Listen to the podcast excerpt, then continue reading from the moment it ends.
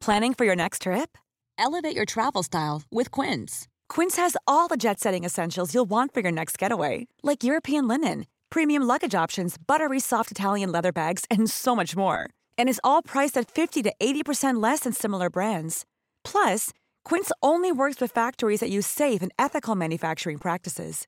Pack your bags with high-quality essentials you'll be wearing for vacations to come with Quince. Go to quince.com/pack for free shipping and 365-day returns.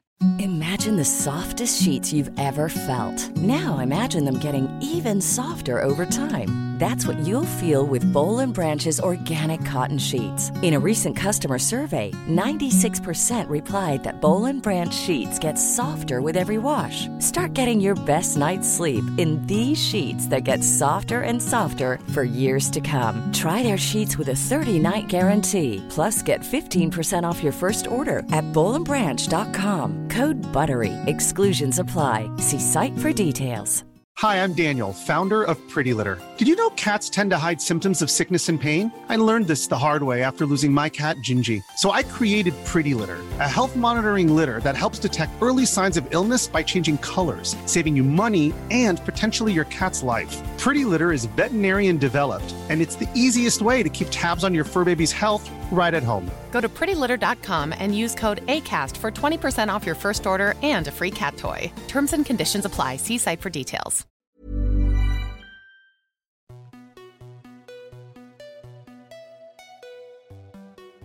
Bonjour à toutes et tous et bienvenue dans le podcast Parents informés. Je suis Charline, la créatrice de ce podcast qui a pour vocation d'offrir aux parents et futurs parents de l'information sur la grossesse, la petite enfance et l'enfance sous forme de conversations détendues avec des intervenants spécialisés.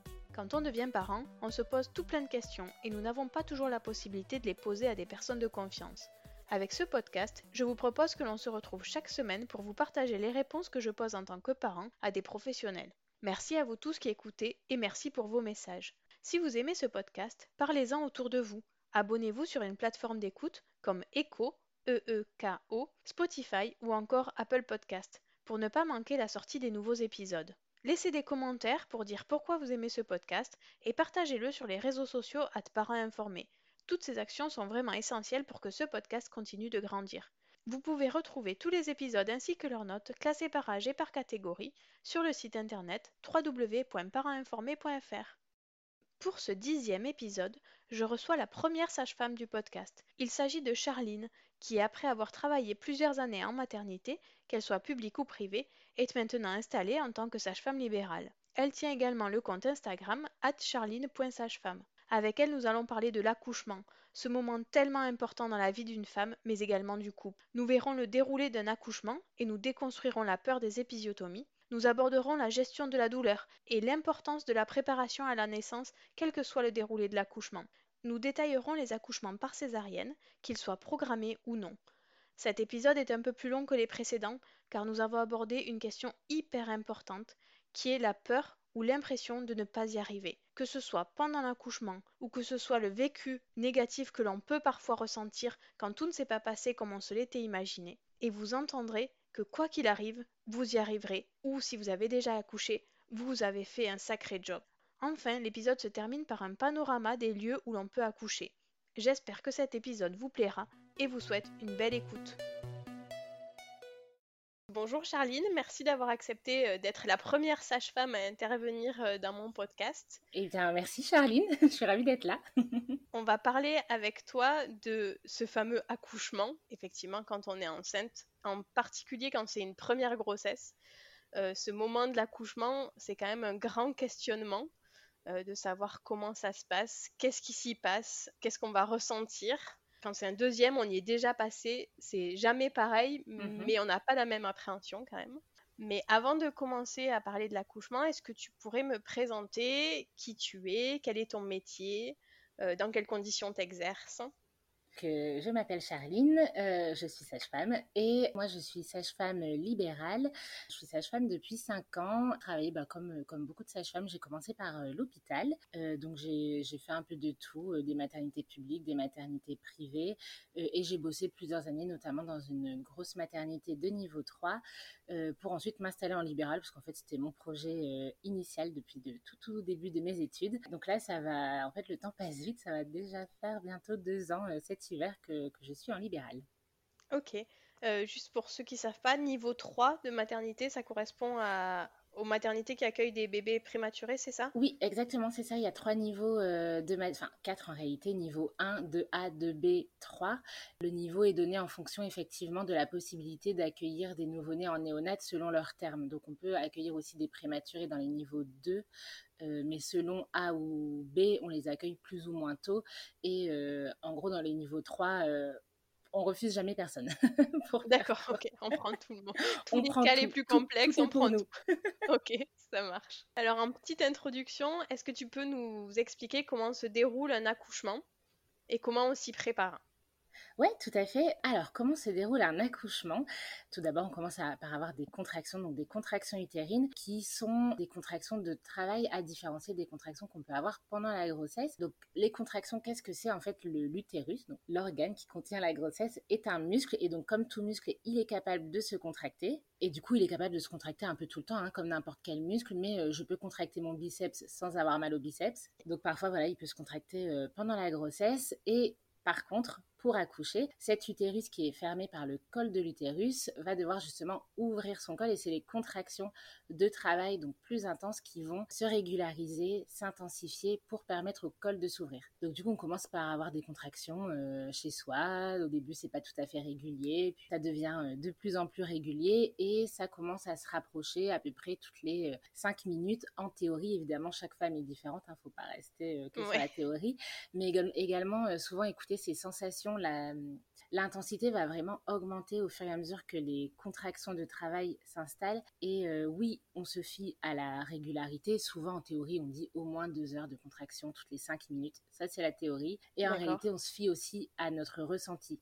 Ce qui veut dire que toutes les femmes, notamment euh, qui attendent leur premier enfant et qui disent, mais en fait, je ne sais pas ce que c'est une mmh contraction et est-ce que je vais savoir les reconnaître euh, Généralement, oui. Ouais, c'est on se pose toujours la question, hein. Est-ce que je vais savoir vraiment que c'est ça qui est en train de se passer ou pas? Voilà et alors, bah, dis-moi toi quand c'est arrivé, tu t'es dit: «Ah oui, non, c'est sûr là, c'est c'est pas» Eh bien écoute, en fait, moi c'est pour être tout à fait honnête, pour mon premier accouchement, ça a été difficile de savoir parce qu'en fait, ça a duré très longtemps. Mmh J'ai mis très, très longtemps à ce que mon col s'ouvre au début ah et et je pense que la durée, en fait, a perturbé mes sensations parce que je fatiguais. Donc euh, je savais que j'avais pas la fameuse régularité toutes les 5 minutes, mmh mais ça faisait déjà 12 heures, 13 heures, 14 heures que j'en avais.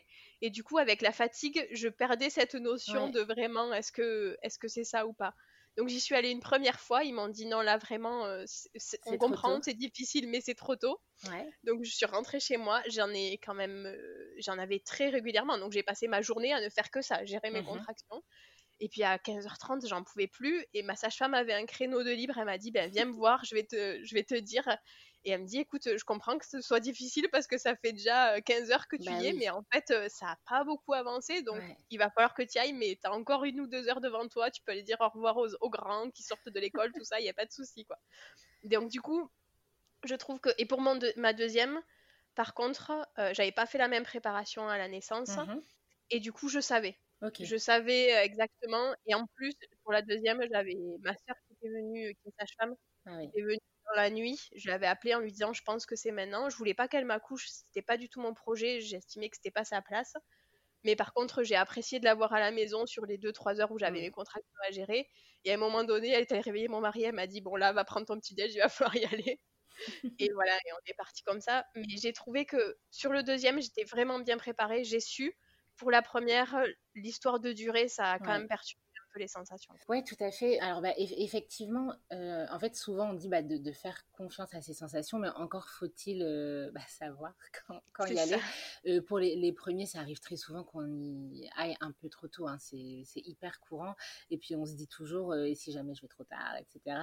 Mais voilà. Mais globalement, en tout cas, les contractions vont effectivement, donc tu l'as dit, vont se régulariser et vont s'intensifier. Et à un moment donné, on va vraiment rentrer dans ce qu'on va appeler le travail, c'est-à-dire on est sûr que c'est aujourd'hui que ça va se mettre en route. Là, c'est tout. Ça, ça va pas faire marche arrière, ça va pas s'arrêter euh, les trois jours de calme. Et ça, généralement, on ressent un non, mais en fait, c'est pas possible. Il faut que j'aille à la maternité, c'est pas possible autrement. Mais à ça, effectivement, ça ajoute la gestion des contractions, la fatigue accumulée, d'où l'intérêt de, de, se préparer. Mais du coup, euh, je continue le cheminement de l'accouchement et on parle de la préparation. On parle de la préparation après. Euh, donc voilà, donc on a des contractions régulières, intenses. alors qu'est-ce que l'intensité des contractions? Parce que ça aussi souvent on se demande. On dit souvent que les contractions de travail, c'est des contractions qui vont vraiment stopper euh, la femme enceinte dans ce qu'elle est en train de faire. C'est vraiment des contractions qui viennent figer le corps. C'est vraiment donc tout l'utérus, donc on imagine la, taille du ventre de la femme enceinte, qui vient se serrer. Donc tout le ventre est dur. On peut ressentir du coup des douleurs au niveau de ce ventre. On peut aussi parfois ressentir des douleurs au niveau du dos, parce que finalement euh, tout prend, enfin, tout l'abdomen est, pris par la grossesse. Donc euh, tout se fige, on se bloque et on sent que ça coupe le souffle. Vraiment, ça demande de l'effort. On, apprend en prépa à respirer tranquillement. En réalité, ça demande un effort. Ça demande de, ouais, de oui, se concentrer. je confirme. on ne peut faire que ça, c'est-à-dire se concentrer sur sa respiration pour gérer la douleur qu'on ressent. On, ne peut plus rien faire d'autre, effectivement, ça je confirme. Euh, et, souvent aussi, alors pas, tout le monde évidemment, mais souvent, euh, on lit aussi un peu sur le visage que c'est le début du travail. Et c'est pour ça, parfois, quand les femmes enceintes arrivent aux urgences, la sage-femme, elle, elle voit euh, soit un visage, soit une posture, tu vois, quand tu as un peu juste une fesse posée sur le, mm. sur le siège ou que tu es en train de t'étirer ou de te dandiner. En fait, quand on n'a pas des contractions de travail, on ressent pas le besoin de se dandiner, là, ce, ce truc un peu de ne pas savoir rester en place. C'est très euh, contraction de travail, ça. D'accord. Les, sages-femmes ne voient pas tout au bout des doigts, on voit aussi avec nos yeux. c'est ça. Euh, et donc du coup, bah, l'accouchement classique, euh, le but du coup, c'est que le col de l'utérus, qui est long, fermé et tonique pendant la grossesse, diminue de longueur, euh, s'efface même vraiment fin comme une feuille de papier pour ensuite s'ouvrir, se dilater. Quand le col est ouvert à 3 cm, on est sûr que là, ça y est, c'est lancé, que ça va être D'accord, il peut s'ouvrir jusqu'à 3 et que ça s'arrête après. Euh, du coup, ça va s'arrêter avant 3 justement. On va dire qu'il est à deux doigts larges, il a encore de l'épaisseur, il n'est pas tout fin comme du papier. Quand vraiment il est fin fin fin, qu'il a plus du tout de longueur et qu'on est à 3 cm, là, c'est parti avec les contractions qui vont avec évidemment. Mais généralement, quand on atteint ça, c'est tout. On sait que c'est pour aujourd'hui. Et du coup, c'est le moment, si on le souhaite, où on peut poser la péridurale. D'accord. Et donc du coup, donc là, on reste à la maternité, le col s'ouvre euh, petit à petit jusqu'à atteindre du coup euh, la dilatation complète qui est du coup de 10 cm. Mhm. À 10 cm, le col est ouvert, donc ça veut dire qu'en gros, la porte est ouverte pour l'enfant. Mais en dessous de l'utérus, il y a le vagin qui mesure quand même plusieurs centimètres. Et du coup, on peut encore laisser du temps pour laisser la tête du bébé progresser et descendre toute seule juste à la force des contractions avant de s'installer pour l'accouchement. Et du coup, de là, on pousse, on accouche. Mhm. Une fois qu'on a accouché. C'est terminé ou pas? Non. Une fois qu'on a accouché, il y a notre ami le placenta. Ah oui, c'est vrai. qui doit sortir. Et euh, si le, le, s'il n'y a rien à signaler, si euh, le placenta est sorti sans encombre, on vérifie s'il y a des points de suture à faire. C'est à ce moment-là. Euh, si on a pris la péridurale, du coup, bah, ça se fait sous péri. elle n'est pas coupée à ce moment-là. Et si on n'a pas de péri, évidemment, on fait l'anesthésie locale s'il y a des points de suture à faire. Si on n'a pas de péri. Et voilà. Et s'il n'y a rien d'autre à signaler, voilà le déroulement classique d'un accouchement classique. Quoi. Contraction, dilatation du col, accouchement, placenta, bébé dans les bras. Ok, ça marche. Alors, c'est vrai que moi, je me souviens pas du tout. Par exemple, la phase du placenta, euh, pour ma première, j'en ai aucun souvenir. Mhm. Euh, je pense que ça s'est fait à l'issue de mon plein gré. Oui, bah c'est souvent le cas. En fait, c'est ce que je dis aussi en prépa à la naissance. Enfin, à ce moment-là, en fait, tu as ton bébé dans les bras et tu C'est ça, il n'y a plus rien qui compte, quoi. Bah, c'est ça. Et ça. Et pour la deuxième, j'avais pas la péri, donc euh, j'en ai plus un souvenir. J'ai le souvenir que j'avais effectivement mon bébé sur moi et que bah, grosso bah modo ça s'est fait à peu près tout seul quoi. Une fois que bah, tu as passé l'accouchement sans péri, le placenta c'est c'est juste euh, anecdotique presque. Ouais, c'est ça exactement. quand c'est ça, quand tu as ton bébé dans les bras, en fait, on te le, on te le dit, hein, on, va, on va pousser pour le placenta, mais, mais tu t'en fous en fait. tu ne plus. J'avoue, c'est ça. Par rapport, tu parlais aux points. Euh, est-ce que du coup, c'est des points qui sont faits euh, parce qu'il y a eu quelque chose qui s'est déchiré quelque part ou est-ce que c'est parce qu'il y a quelqu'un qui a ouvert quelque part? Alors, ça peut être l'un ou l'autre. Euh, il y a le grand mot qui fait peur de l'épisiotomie. qui est un mot qui fait extrêmement peur, je sais. Enfin, c'est quand même important de rappeler que vraiment les taux d'épisiotomie ont vraiment diminué en France. D'accord. Ça a diminué de enfin, il fut un temps, on était à bien plus de 50% chez des par, mais il y a de ça plusieurs dizaines d'années. Aujourd'hui, les épisiotomies, ça se, ça se compte vraiment. Euh, le taux national, attends, j'ai un petit doute, est-ce que c'est est-ce que c'est 17% Est-ce que c'est moins? J'ai un petit doute. Dans certaines maternités, on est en dessous de 10%. L'épisiotomie, on va vraiment toujours essayer de l'éviter. Donc, qu'est-ce que c'est l'épisiotomie? C'est le fait de couper donc avec des ciseaux. La région basse du périnée, donc en fait le, but c'est d'éviter qu'il y ait une énorme déchirure incontrôlée qui se fasse entre le vagin et l'anus. Du coup on va couper la peau mais également le vagin vu qu'on peut pas juste mhm. couper la peau, hein, c'est en 3D cet endroit-là. Euh, et du coup de biais en fait en oblique pour ouvrir la porte à l'enfant si on sait que le périnée enfin si on se rend compte que le périnée n'arrive pas à se distendre. Ça c'est mhm. vraiment quelque chose qu'on peut pas du tout prévoir d'avance. Le soignant lui-même au moment où euh, on commence à pousser ne peut pas savoir s'il va devoir faire une épisiotomie. Ouais, l'épisiotomie elle se fait vraiment euh, à la toute fin quand euh, mhm. une partie de la tête du bébé commence à sortir et qu'on arrive justement au périmètre le plus large de la tête et qu'on se rend compte bah, que c'est complètement bloqué, que ça passe pas ou qu'il faut un peu accélérer l'accouchement parce qu'on voit au monitoring que, euh, que le bébé commence à montrer des signes de fatigue. Dans ces cas-là, on peut parler d'une épisio. C'est pas du tout dit systématique. En plus, les études montrent que qui dit épisio ne dit pas forcément pas de déchirure, ce qu'on cherche à éviter. D'accord. Donc ça, c'est vraiment de l'appréciation sur le moment. Oui. Et puis c'est, c'est tout petit parce que moi, mon souvenir, c'est que par exemple, moi pour ma première, j'ai eu une épisio parce qu'effectivement, elle était coincée, mais j'ai eu un point, je crois. C'est vraiment un truc. Euh, qui n'était pas très important, quoi. Ça, ça, dépend des besoins, j'allais dire.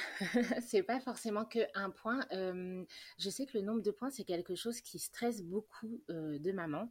Certaines vont dire j'ai eu six points et d'autres j'ai eu un point, donc c'est rassurant. Mmh N'oublions pas que, en fait, quand la tête du bébé elle est là, toute cette zone qui est, enfin, la vulve, c'est euh, des lèvres, des grandes lèvres, des petites lèvres, et euh, c'est quand même un endroit petit dans notre corps. Alors que quand on accouche, il y a la tête qui vient tout étaler, tous les reliefs, en fait, sont à plat. Donc t'imagines euh, comme si, je sais pas, t'avais une serviette en papier, tu fais des plis, et là tu l'étales. Si tu coupes quand elle est plate, et mhm. qu'après tu refais les plis, bah forcément, la coupure, elle va être plus petite. Alors peut-être que quand elle est étalée, on va faire 5 points, mais en réalité, elle fait pas 5 cm une fois qu'elle est repliée. Donc en fait, le nombre de points, c'est pas tellement ce qui est de plus important parce que c'est c'est selon la manière dont on a fait la suture, les points qu'on a utilisés, et eh ben on va faire plus ou moins de points. Parfois il y a des points qui ne se voient pas, on fait à l'intérieur et du coup il y en a que un qui ressort. Parfois on fait des points séparés et on en voit cinq, mais en fait c'est presque pas tellement la, c'est pas la taille qui compte. ouais, ok, je vois.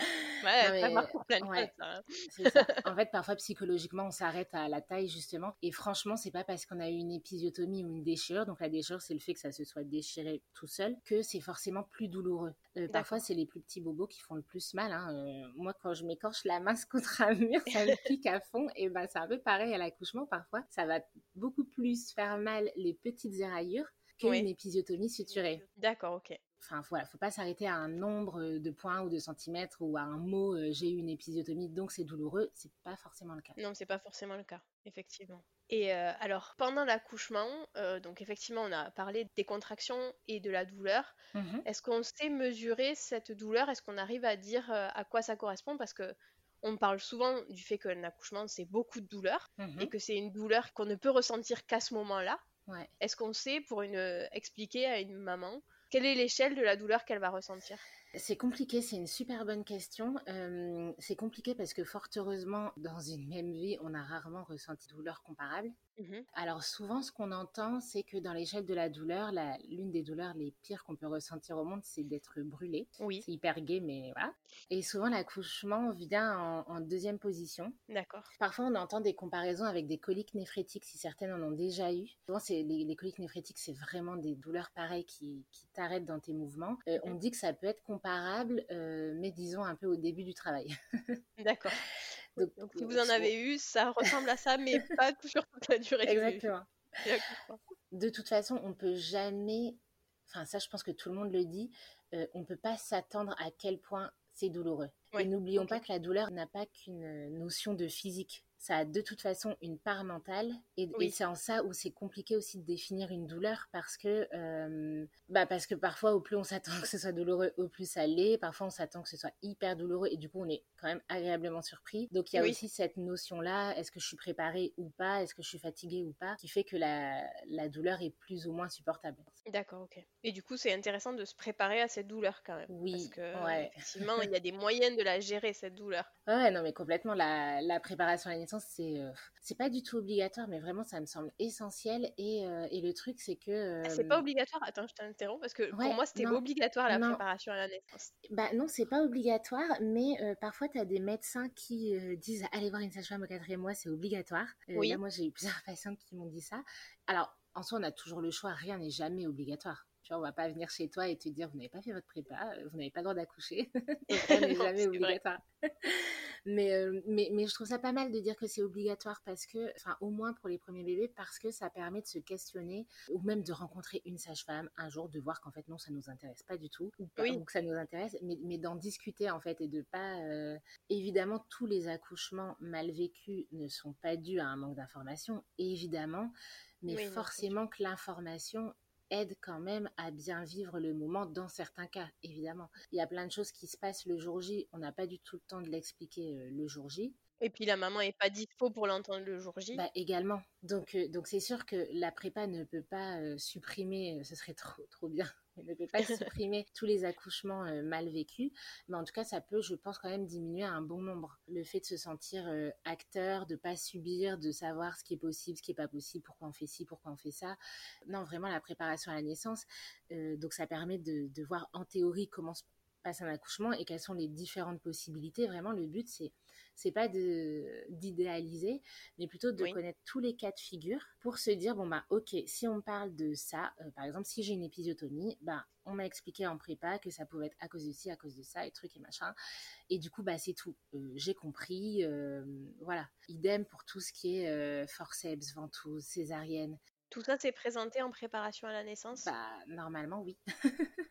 Alors, je, te pose la question parce que, alors moi, j'ai fait de la préparation à la mmh naissance pour mes deux accouchements, différents du coup pour le premier et pour le second, mais j'en ai fait dans les deux cas. Et alors, effectivement, on m'avait parlé des, ustensiles qui pouvaient être utilisés, mais je les avais jamais vus. Ok. Et je les ai vus, en fait, dans l'émission euh, des maternelles sur mmh France 5, je sais pas, 15 jours ou 3 semaines avant mon accouchement. Et j'avoue que le fait de les avoir vus, alors il y a peut-être des gens que ça stresse, mais moi ça m'a vachement aidé parce que le jour J pour ma première, j'ai eu besoin d'une ventouse et de savoir à quoi ça ressemblait. Hmm. Et ben effectivement au moment où le où ils ont appelé parce que moi j'ai accouché en hôpital public donc c'est la sage-femme qui faisait l'accouchement et au moment où ils ont vu que mon bébé était bloqué, ils ont appelé euh, le gynéco qui est venu et qui m'a expliqué ben écoutez là elle est bloquée, on va faire on va utiliser la ventouse pour l'aider hmm. à descendre et de savoir ce que c'était, ça m'a vachement rassurée. Mais je suis plutôt d'accord avec toi. Je pense qu'effectivement, souvent dans notre imaginaire, on imagine des, des trucs de dingue. C'est ça. Oui, non, mais c'est ça. Une ventouse, ça ressemble pas du tout à une ventouse de toilette. Quand on voit la taille que ça. tout à coup, ça rassure énormément. Les forceps, pareil, c'est quelque chose qui fait peur dans l'imaginaire. En plus, c'est en métal vu que c'est un outil qui est stérilisé. Donc, c'est mhm. rangé dans une boîte en métal. Souvent, c'est en plusieurs parties, donc il faut les, les accrocher et ça fait du bruit. Et du coup, tout l'imaginaire qu'il y a autour, quand on se dit, mais qu'est-ce qu'ils sont en train de sortir euh, c'est pas possible. Et je suis plutôt d'accord. Et euh, alors après, les cours de préparation à la naissance, on n'a pas, euh, tu vois, on signe pas une charte en tant que sage-femme pour dire tel ou tel truc. C'est vraiment chaque sage-femme qui fait son programme. Mais du coup, effectivement, là, je trouve ça intéressant le fait qu'on en parle, par exemple, comme ça lors d'un podcast. Le fait que toi, tu dises, bah moi, ça m'a rassuré de voir. Soit mmh ça va pousser certaines femmes d'aller chercher elles-mêmes, soit si leur sage-femme n'a pas pour habitude de montrer, euh, parce qu'on se fait chacune notre expérience aussi selon les patientes qu'on rencontre, et, euh, c'est vrai qu'on se dit toujours est-ce que ça va les stresser, est-ce que ça va les rassurer, ça on se positionne un peu toutes différemment là-dessus, et bien peut-être que la patiente va réussir à dire bah écoutez, euh, moi j'en ai besoin, est-ce que vous pouvez me le montrer? Et c'est important, les cours de prépa, oui on fait tout notre programme en tant que sage-femme, mais c'est un échange Et ça, c'est vraiment hyper important. J'entends énormément de, patientes dire, bah, on n'a pas, euh, enfin, je dis de patientes, mais en fait, c'est pas des patientes. J'entends des, femmes sur les réseaux sociaux dire, on n'a pas abordé ci ou ça, et, et, voilà. Et je pense que moi, j'aimerais en tant que sage-femme que mes patientes me disent, bah, on n'a pas abordé ça, est-ce qu'on peut en parler? Parce que, parce que pour moi, ça semble peut-être euh, pas si important que ça, et parce que pour beaucoup, quand j'ai tenté de, l'aborder, euh, j'ai pas d'exemple en tête, mais il y a des choses parfois tu abordes et tu te rends compte qu'en fait, euh, bon, tout le monde le savait, ça n'apporte rien. Bah, c'est tout, tu perds pas de temps là-dessus pour passer plus de temps. et puis, il suffit de tomber une fois sur une femme. Bah, pour elle, c'est important. Donc voilà, c'est vraiment un échange. Ouais, donc pas hésiter à dire à sa sage-femme hein, pendant la préparation, ben moi, il y a ce truc-là que je voudrais aborder parce que pour des raisons personnelles, j'ai besoin de comprendre quelque chose. C'est ça. Et en fait, les cours de préparation à la naissance, donc généralement, c'est sept cours de, prépa. Et avant de faire ces sept cours, on a ce qu'on appelle un entretien prénatal précoce aux alentours du quatrième mois avec la sage-femme. Du coup, c'est l'occasion justement de faire connaissance, de dire comment se passe la grossesse, est-ce que j'ai des envies pour l'accouchement, des appréhensions, des trucs, des machins, pour l'accouchement, pour le postpartum. Et c'est l'occasion justement de poser sur la table tout, tout ça, tout ce qu'on vient de dire. Euh, bah voilà, moi je fais de la prépa parce que j'ai besoin, euh, et, en fait de dire, de c'est important de formuler, de ne pas laisser de sous-entendu, dire les choses telles qu'elles sont. J'ai besoin de savoir si, ça, ça, euh, ok. Comme ça, nous aussi, ça nous aide en tant que sage-femme bah, à, répondre aux attentes des patientes. On n'est pas là juste, euh, bah, juste pour parler de ce dont on a envie, en fait. Donc, bah oui, c'est pour elles. bah voilà, donc euh, ça nous arrange si les patientes nous font leur retour également. ouais. Et j'ai une question parce qu'on parle beaucoup des femmes. Est-ce que tu as des papas beaucoup qui viennent à cet entretien prénatal et ensuite aux préparations euh, à la naissance alors, moi personnellement, oui, mais après, euh, je sais que ça dépend énormément, soit des régions, soit des villes, etc. Euh, mhm. Ça dépend de beaucoup de choses. Alors, il y a plusieurs choses. C'est, premièrement, les horaires de la sage-femme. Oui. C'est rare que les, le deuxième parent ait des dispos en journée pour se libérer pour les cours de prépa. Donc forcément, ça limite les rendez-vous. Et du coup, selon, euh, c'est pour ça en fait, je dis selon l'endroit où on exerce, parce qu'en l'occurrence, moi j'ai beaucoup de papas qui arrivent à se libérer, donc c'est vrai que ça, c'est vrai ça, aide. Ça, aide.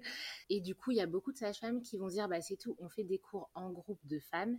Comme ça, mhm. ça permet aussi de, entre guillemets, de parler entre femmes, voilà. Oui, je comprends. Autant euh, parler des saignements post-accouchement avec d'autres femmes, ça nous dérange pas, mais d'en parler devant le mec de l'autre, bon, on est un peu moins à l'aise. Donc il y a ce versant-là. Et du coup, souvent les sages-femmes qui proposent des cours comme ça que en groupe de femmes, parfois elles proposent par exemple un ou deux cours où le conjoint ou le, partenaire, euh, le deuxième partenaire ou l'accompagnant. Euh, oui, ça peut, ça peut être une autre mère ou enfin, un exactement. Parent, La personne qui va accompagner pour l'accouchement et le ou la bienvenue.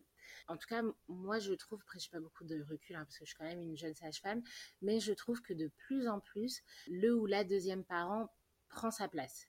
Vraiment. Et, je trouve que c'est plutôt l'inverse. Je trouve qu'ils se plaignent plutôt qu'on ne leur laisse pas assez de place ou que le boulot ne leur permette pas de se libérer. Mais euh, j'ai l'impression que. Ils sont plus volontaires. Ouais, c'est ça. Après, c'est un peu biaisé parce que de principe, en libéral, en fait, on a des patients qui sont avertis que la prépa existe donc motivé. Et donc, ça fait déjà un tri, en fait. Euh.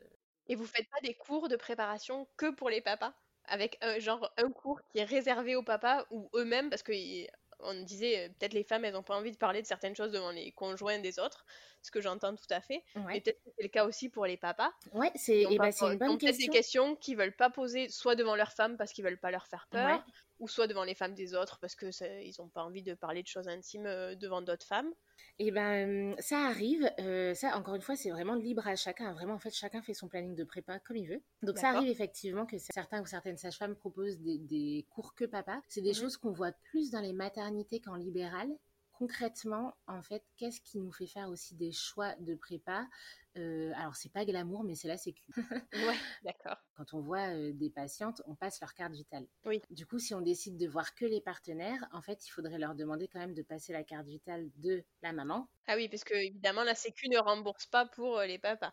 Bah c'est ça. Ou alors, ça, veut dire faire un, atelier et les faire payer, ce qui ne les dérangerait pas forcément. C'est vrai qu'on voit plus ça dans les maternités qu'en libéral, mais sûrement que ça doit se faire également en libéral. Mais c'est des choses qui sont possibles et effectivement, ouais, c'est des trop bonnes idées parce que du coup, c'est juste des accompagnements qui sont souvent des mhm. hommes entre eux, qui posent leurs questions. Et comme tu le soulignes, il y a des choses, euh, on n'ose pas forcément dire devant la femme enceinte, euh, bah voilà, en fait, je suis claquée à cause de la grossesse, j'en peux plus. c'est ça. Ou alors j'ai très très peur qu'elle accouche, mais je veux pas lui dire parce que déjà elle a peur elle-même, donc je veux pas en rajouter. Exactement. Euh, donc ouais, c'est des choses qui existent tout à fait. Mais vraiment, en fait, ça va super vite parce que tout ça, ça se démarre vers le quatrième, cinquième mois. Et en fait, limite, euh, bah, à partir de l'écho du troisième trimestre, si je peux donner un conseil, c'est euh, regarder les annuaires, regarder sur Internet les listes des sages-femmes, lister un peu vos critères. bah voilà, moi je veux un ou une sage-femme plutôt à la maternité ou plutôt en libéral proche de chez moi ou proche du boulot, qui propose tel type de prépa. C'est important pour moi que mon accompagnant soit présent ou pas. Je veux de l'individuel, je veux du groupe. En gros, le but, c'est de savoir tout ce qui est possible, un peu lister ce qui compte pour vous. Mhm. et puis appeler. Enfin, ça prend du temps hein, de chercher un professionnel, mais euh, parfois à 5 minutes de route de plus, on trouve euh, la personne qui correspond à nos attentes. D'accord. Et nous-mêmes, encore une fois, en tant que soignants, bah, si, euh, si une patiente me voit et me dit ah, bah, en fait j'aurais préféré faire ci, faire ça, bah, c'est dommage, en fait, ma voisine le faisait. Oui. Donc, euh, s'interroger, qu'est-ce qui compte pour moi? Voilà, comment j'imagine ma prépa? Et du coup, je, tâte un peu le terrain avant de prendre rendez-vous. Ok. Alors du coup, on a bien parlé de l'accouchement et de la prépa. Il y a un, dernier type d'accouchement dont on n'a pas trop parlé, c'est mmh ceux qui se font par césarienne. Ouais, tout à fait. Alors j'imagine qu'il y a deux cas. Il y a le cas de la césarienne programmée et puis de la césarienne euh, qui se fait un peu au dernier moment. Ouais, tout à fait. Alors, est-ce que déjà, première question, moi j'ai une question, est-ce qu'on peut choisir en tant que maman de se dire, moi je veux accoucher par césarienne? Alors, euh, ça dépend des maternités. D'accord. Dans certaines maternités, on peut demander un accouchement par césarienne.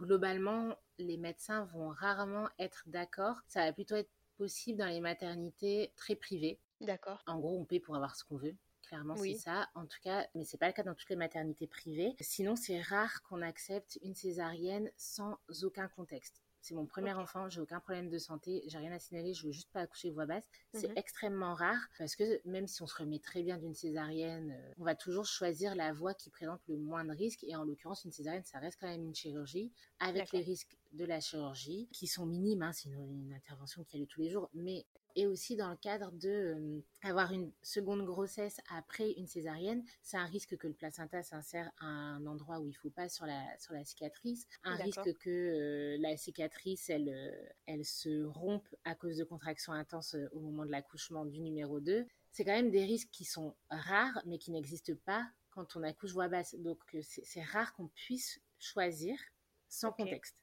mais euh, c'est toujours une discussion à avoir avec son soignant et c'est pour ça encore une fois ça vaut le coup mais en fait assez rapidement c'est vrai que ça se fait tôt mais de se dire euh, globalement quel est mon projet et puis après je vais mmh. l'affiner au fur et à mesure de la grossesse mais parce que ça m'aide aussi à choisir ma maternité en fonction oui. Si je veux une césarienne programmée à tous les coups, bah, je vais peut-être pas aller accoucher dans la maternité euh, publique qui a trois salles physio. Oui. Et inversement, si je veux un accouchement physio, je choisis pas la clinique euh, hyper sélecte euh, avec des, accouchements hyper médicalisés. En soi, l'accouchement physio peut être fait vraiment partout, mais c'est vrai que euh, quand on veut un accouchement physio, si on peut choisir une maternité qui a une salle nature, c'est aussi un, c'est un plus et on sait qu'on va avoir en face de nous une équipe qui est vraiment formée à l'accouchement physio. Mais j'allais dire l'accouchement physio, pour le coup, c'est le truc qu'on peut faire partout, hein, en maternité, dans la forêt, euh, voilà. Hyper facile. Où vous voulez, quand vous voulez, allez-y. C'est ça. D'accord. Et du coup, alors, une césarienne programmée, on prend rendez-vous et après, comment ça se passe? Alors, la césarienne programmée, euh, quand c'est programmé, donc on le sait généralement assez tôt. Parfois, dès l'échographie du troisième trimestre, on commence à sentir venir les choses et généralement, c'est confirmé euh, on va dire vers 36 semaines au max, vous le savez si vous avez une césarienne programmée. Donc ça peut être programmé soit euh, par exemple pour des malformations utérines, donc ça c'est des choses qu'on sait dès le début de grossesse. Ça peut être des césariennes programmées parce qu'on a déjà eu deux ou trois césariennes, et ça peut être une césarienne programmée euh, parce que le bébé se place de manière euh, complètement de travers dans l'utérus et du coup pas du tout dans l'axe. Et donc ça, généralement, donc c'est l'obstétricien qui prévoit, qui donne un rendez-vous. Généralement, la césarienne programmée se déroule aux alentours de 39 semaines d'aménorrhée. D'accord. Et du coup, bah, ça, après, chaque maternité s'organise. Parfois, euh, on est hospitalisé dès la veille, parfois dès le matin de la césarienne. On connaît son jour, plus ou moins l'heure à laquelle on va accoucher. Il y a moins d'inconnus finalement que sur un accouchement par voie basse. Ah bah c'est sûr. On connaît le jour. Euh, l'accompagnant peut généralement être présent parce qu'on le fait dans le calme, on attend de s'installer, etc. Et ensuite, il y a les césariennes effectivement non programmées qui sont soit urgentes, soit non urgentes. Non urgentes, ça peut être par exemple, bah en fait, j'ai toujours pas accouché, on est à terme dépassé, on parle d'un déclenchement, on tente de déclencher les choses et en fait, on a tout tenté en termes de déclenchement depuis plusieurs jours et il n'y a pas une contraction à l'horizon. Et bah c'est tout on va faire une césarienne. Ça peut être également le, travail qui se stoppe. Par exemple, euh, j'ai mes contractions régulières, j'ai ma péri, on est à 6 cm et en fait, on me réexamine une heure après, je suis toujours à 6 cm. Deux heures après, encore, on va essayer de mettre des choses en place pour redonner des contractions. Mais au bout de plusieurs heures, si le col ne s'ouvre plus alors qu'on était en travail, eh bien pareil, on va pas attendre 24 heures avec un col qui ne bouge plus. Et dans ces cas-là, on fait une césarienne qui n'est en soi pas urgente parce que le bébé va bien, la maman va bien, euh, tout le monde va bien, euh, mais qui était juste pas programmée. Et donc généralement, dans la majorité des maternités, quand c'est comme ça non urgent, le compagnon peut être présent. D'accord. Et après, bah, il y a les césariennes urgentes où, bah, de principe, on peut pas forcément les sentir venir. Quand même, parfois, on a des petits signes euh, annonciateurs. Par exemple, quand c'est pour des anomalies du rythme cardiaque fœtal, oui, il y a des anomalies qui arrivent d'un coup, qui durent 10 minutes d'affilée, un ralentissement très long, et en 10 minutes, on dit bon bah c'est tout en fait, on part en césarienne. Mais on a eu 10 minutes, j'allais dire, pour donner l'info. Pour donner l'info, voilà, ouais. Euh, idem quand c'est des ralentissements répétés en cours de travail, voilà, on, commence à prévenir, bon bah écoutez, là ça va, mais il est possible qu'à un moment donné, bah en fait c'est tout, on parte d'un coup, mais on annonce un peu la couleur et il y a d'autres césariennes qui sont pas du tout euh, prévues. On arrive aux urgences, on voit que quelque chose est grave pour le bébé ou pour la mhm. maman et on part en césarienne, enfin en un claquement de doigts, vraiment. Euh, D'accord. Là ça va vite quoi. Là ça va vite et c'est souvent hyper anxiogène parce que ça va vite et que euh, de principe, ce qu'on peut faire en 10 minutes, on va pas le faire en 15 minutes. Donc mhm. tout le monde s'active et c'est le fait que tout le monde s'active qui est anxiogène. D'où l'intérêt de faire de la prépa parce qu'en prépa, on a le temps d'exposer de, comment se passe la césarienne. Voilà, si c'est en urgence, il va se passer ci, il va se passer ça. Et du coup, forcément que c'est anxiogène sur le moment, mais on le sait. On sait qu'il va y avoir du monde, on sait que ça va aller vite, mais on sait que dans quelques minutes, on a notre bébé dans les bras. Ça sera fini, ouais. Ouais, c'est ça. D'accord, ça marche. Et est-ce que ça arrive de pas arriver à accoucher du tout? Je me souviens que dans le déroulé de l'accouchement, il y a un moment donné où en tant que femme, on se dit non mais en fait ça va jamais sortir Je ne vais pas y arriver. je suis à bout, je n'y arrive plus et je sens que je ne vais pas y arriver. et eh ben euh, moi alors j'adore cette question parce que je considère que c'est pas possible en fait de ne pas y arriver. Si D'accord. En fait, y arriver, ça veut dire qu'il y aurait une notice à suivre pour être sûr que ça fonctionne. D'accord. Et du coup, déjà, c'est qu'est-ce que ça veut dire y arriver, tu vois? Et, c'est là où c'est intéressant et c'est important de déconstruire son image de l'accouchement. En fait, l'accouchement, c'est pas pousser, faire sortir son enfant sans aucune aide, sans rien. C'est pas ça un accouchement. Un accouchement, c'est donner naissance. D'ailleurs, on peut le dire, hein, j'ai accouché d'un projet, mhm. alors que promis, je ne l'ai pas poussé.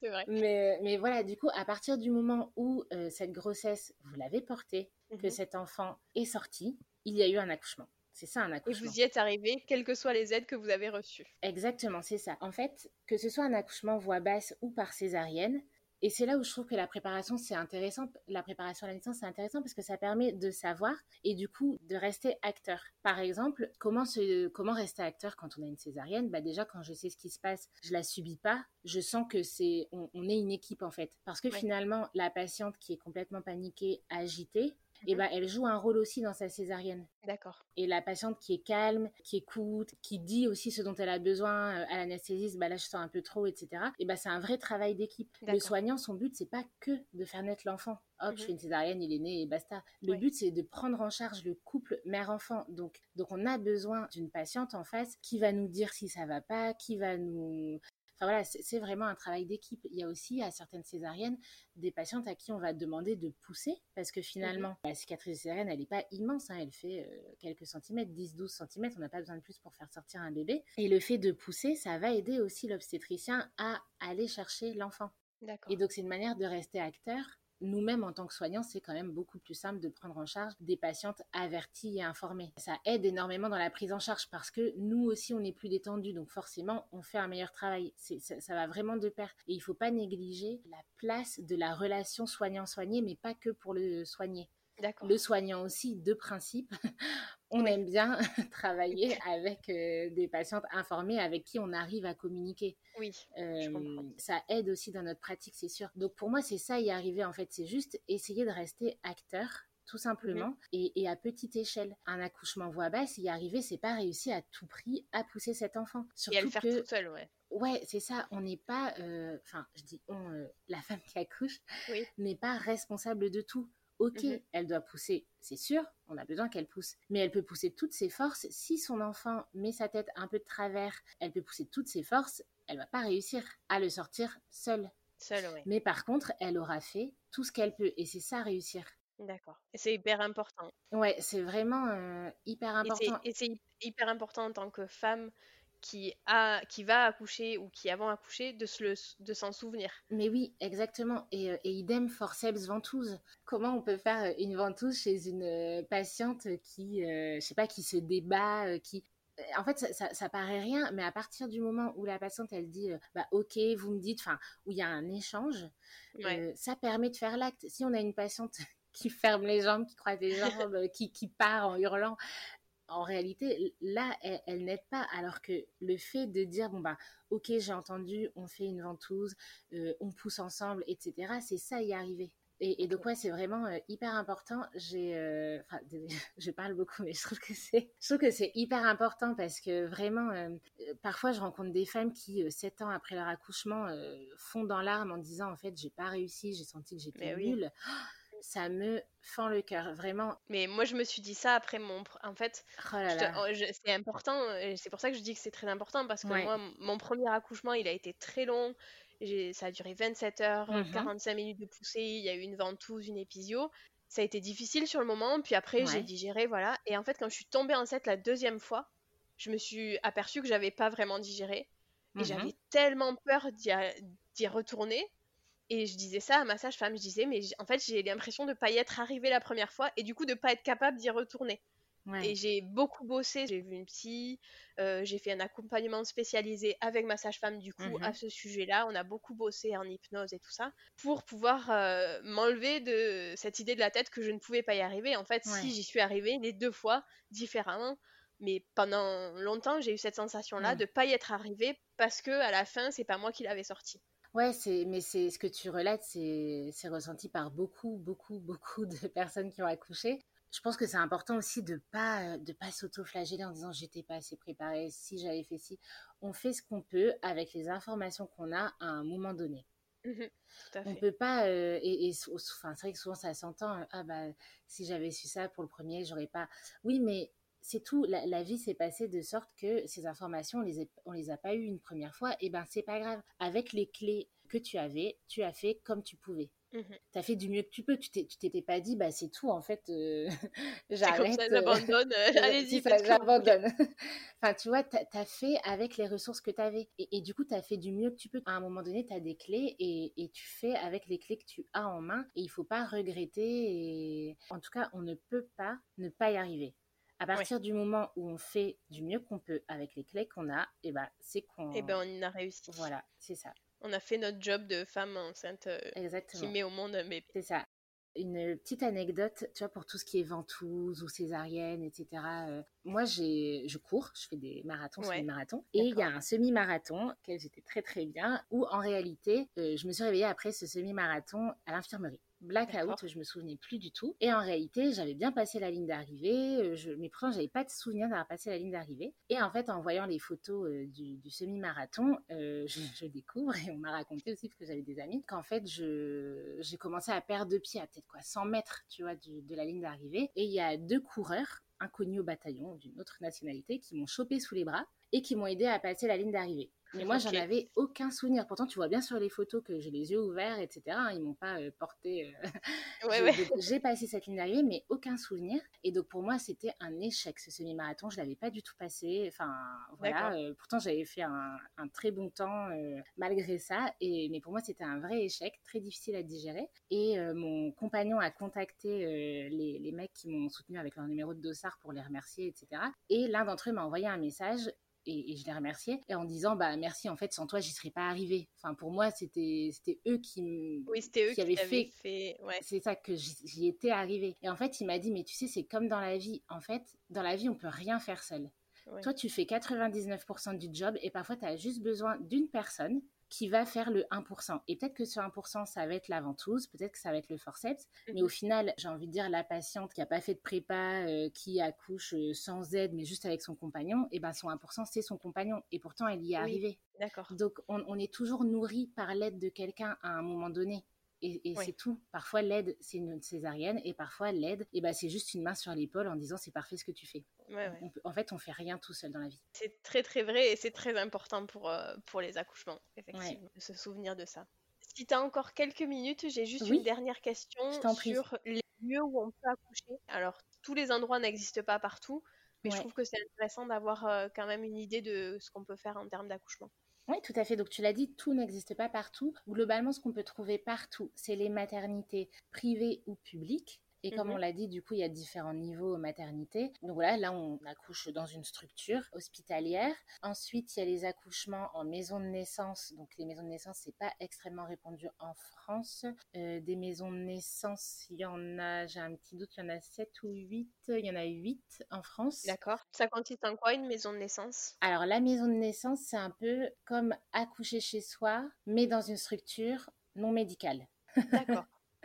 Donc en gros, ça permet quand même d'avoir une équipe, d'avoir une infrastructure, mais il n'y a pas du tout le versant médicalisé, c'est-à-dire pas de médecin, pas de... Enfin, quand je dis médicalisé, c'est dans le sens pathologique du terme, parce qu'attention, les sages-femmes sont des professions médicales. Oui, c'est ce que j'allais dire, il y a quand même des sages-femmes. Donc médicalisé dans le sens, euh, voilà, où on sort de la physio, donc il n'y a pas de gynécologue capable de faire des ventouses, des forceps, il n'y a pas de, de péri, de salles pour faire des césariennes. C'est vraiment, en gros, pour les, patients qui souhaitent des accouchements naturels, mais ne pas accoucher à domicile non plus. Souvent, les maisons de naissance, du coup, elles sont rattachées à un hôpital et en un claquement de doigts, si jamais il y a besoin d'agir rapidement, on peut transférer. D'accord. Donc c'est vraiment des structures qui sont euh, organisées. Après, on a des plateaux techniques aussi. Alors euh, c'est presque les prémices des maisons de naissance finalement. Euh, c'est juste une salle dans les maternités, donc maternité que j'ai pu citer tout à l'heure, où une salle peut être louée à une sage-femme libérale.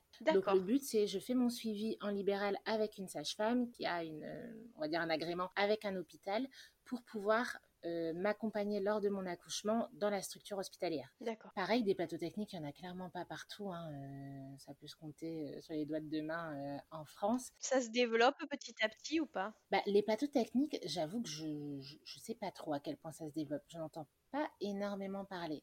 J'avoue. Mais en fait, tout ça, c'est une organisation et pour les hôpitaux et pour les sages-femmes libérales. Parce que être sage-femme libérale et faire des accouchements de ses patients, bah, comme les sages-femmes qui font des accouchements à domicile, c'est. Euh, oui, ça veut dire qu'il faut être disponible au moment où la femme elle se met en travail. quoi. Ça. Donc ça demande une disponibilité de la sage-femme libérale euh, qui est importante. Oui, tout à fait. Donc voilà, et ensuite, bah, il y a les accouchements accompagnés à domicile. Et ça, pareil, euh, c'est, ça ne se fait pas partout. Il n'y a pas énormément de sages-femmes qui le proposent. Mmh euh, évidemment, les maisons de naissance, les accouchements à domicile, c'est vraiment pour des patientes qui ont zéro facteur de risque, même si on ne peut jamais savoir comment va se dérouler l'accouchement de principe. Par exemple, quand on a du diabète pendant la grossesse, on sait que le bébé peut être un peu plus gros à la naissance, on va pas tenter l'accouchement à domicile. En gros, c'est ça un facteur de risque. Et de toute façon, j'imagine que c'est à discuter avec sa ah sage-femme.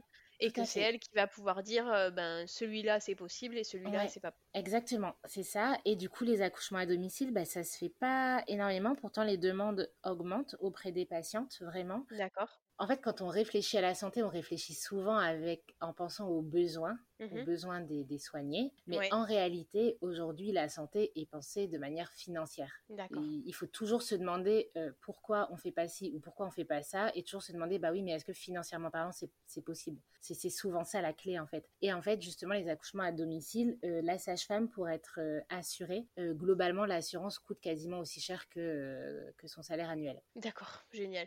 Donc en fait, beaucoup le font sans assurance et, euh, et du coup, beaucoup ne le tentent pas. Oui. Alors que les demandes des patientes augmentent. Voilà, mais ça c'est particulier en France, c'est pas le cas. Euh, c'est pas le cas partout. C'est pas le cas partout, ouais.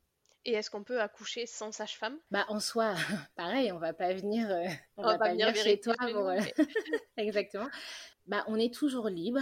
C'est important quand on prend un choix de, connaître les avantages et les risques. Exactement. Forcément, je suis sage-femme, c'est pas quelque chose que je conseillerais. On dit souvent que nous-mêmes, en tant que soignants, on n'est pas forcément habilité à suivre. Euh, bah, par exemple, je ne ferai pas l'accouchement à domicile de ma sœur, tu vois.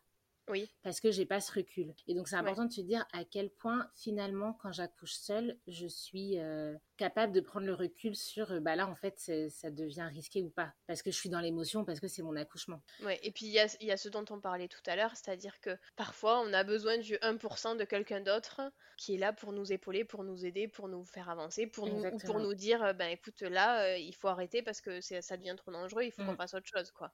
C'est ça. En fait, il faut connaître les risques qui peuvent être très importants et te dire à quel point je suis prête à accepter ce risque.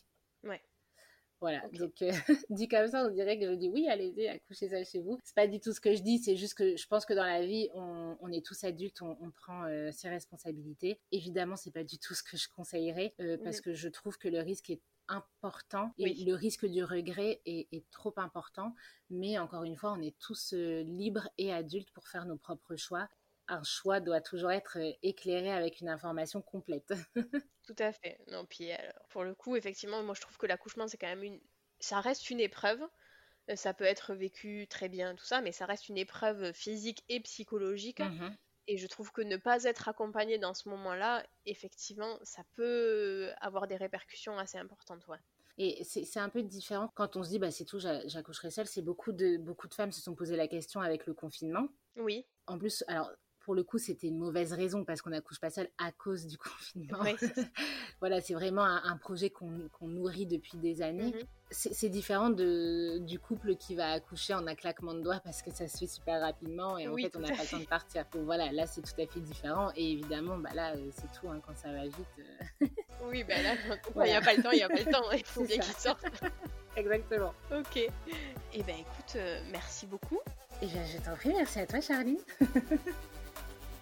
Cet épisode touche à sa fin. J'espère qu'il vous a plu.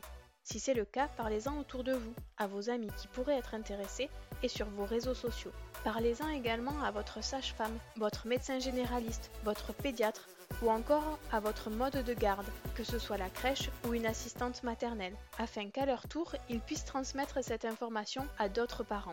Dans quelques semaines, pour le prochain épisode avec une sage-femme, nous vous présenterons le contenu et les différentes approches de la préparation à la naissance et à la parentalité.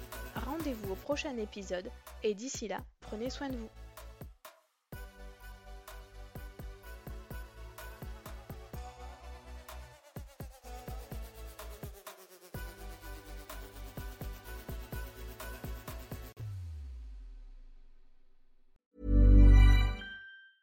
Even when we're on a budget, we still deserve nice things.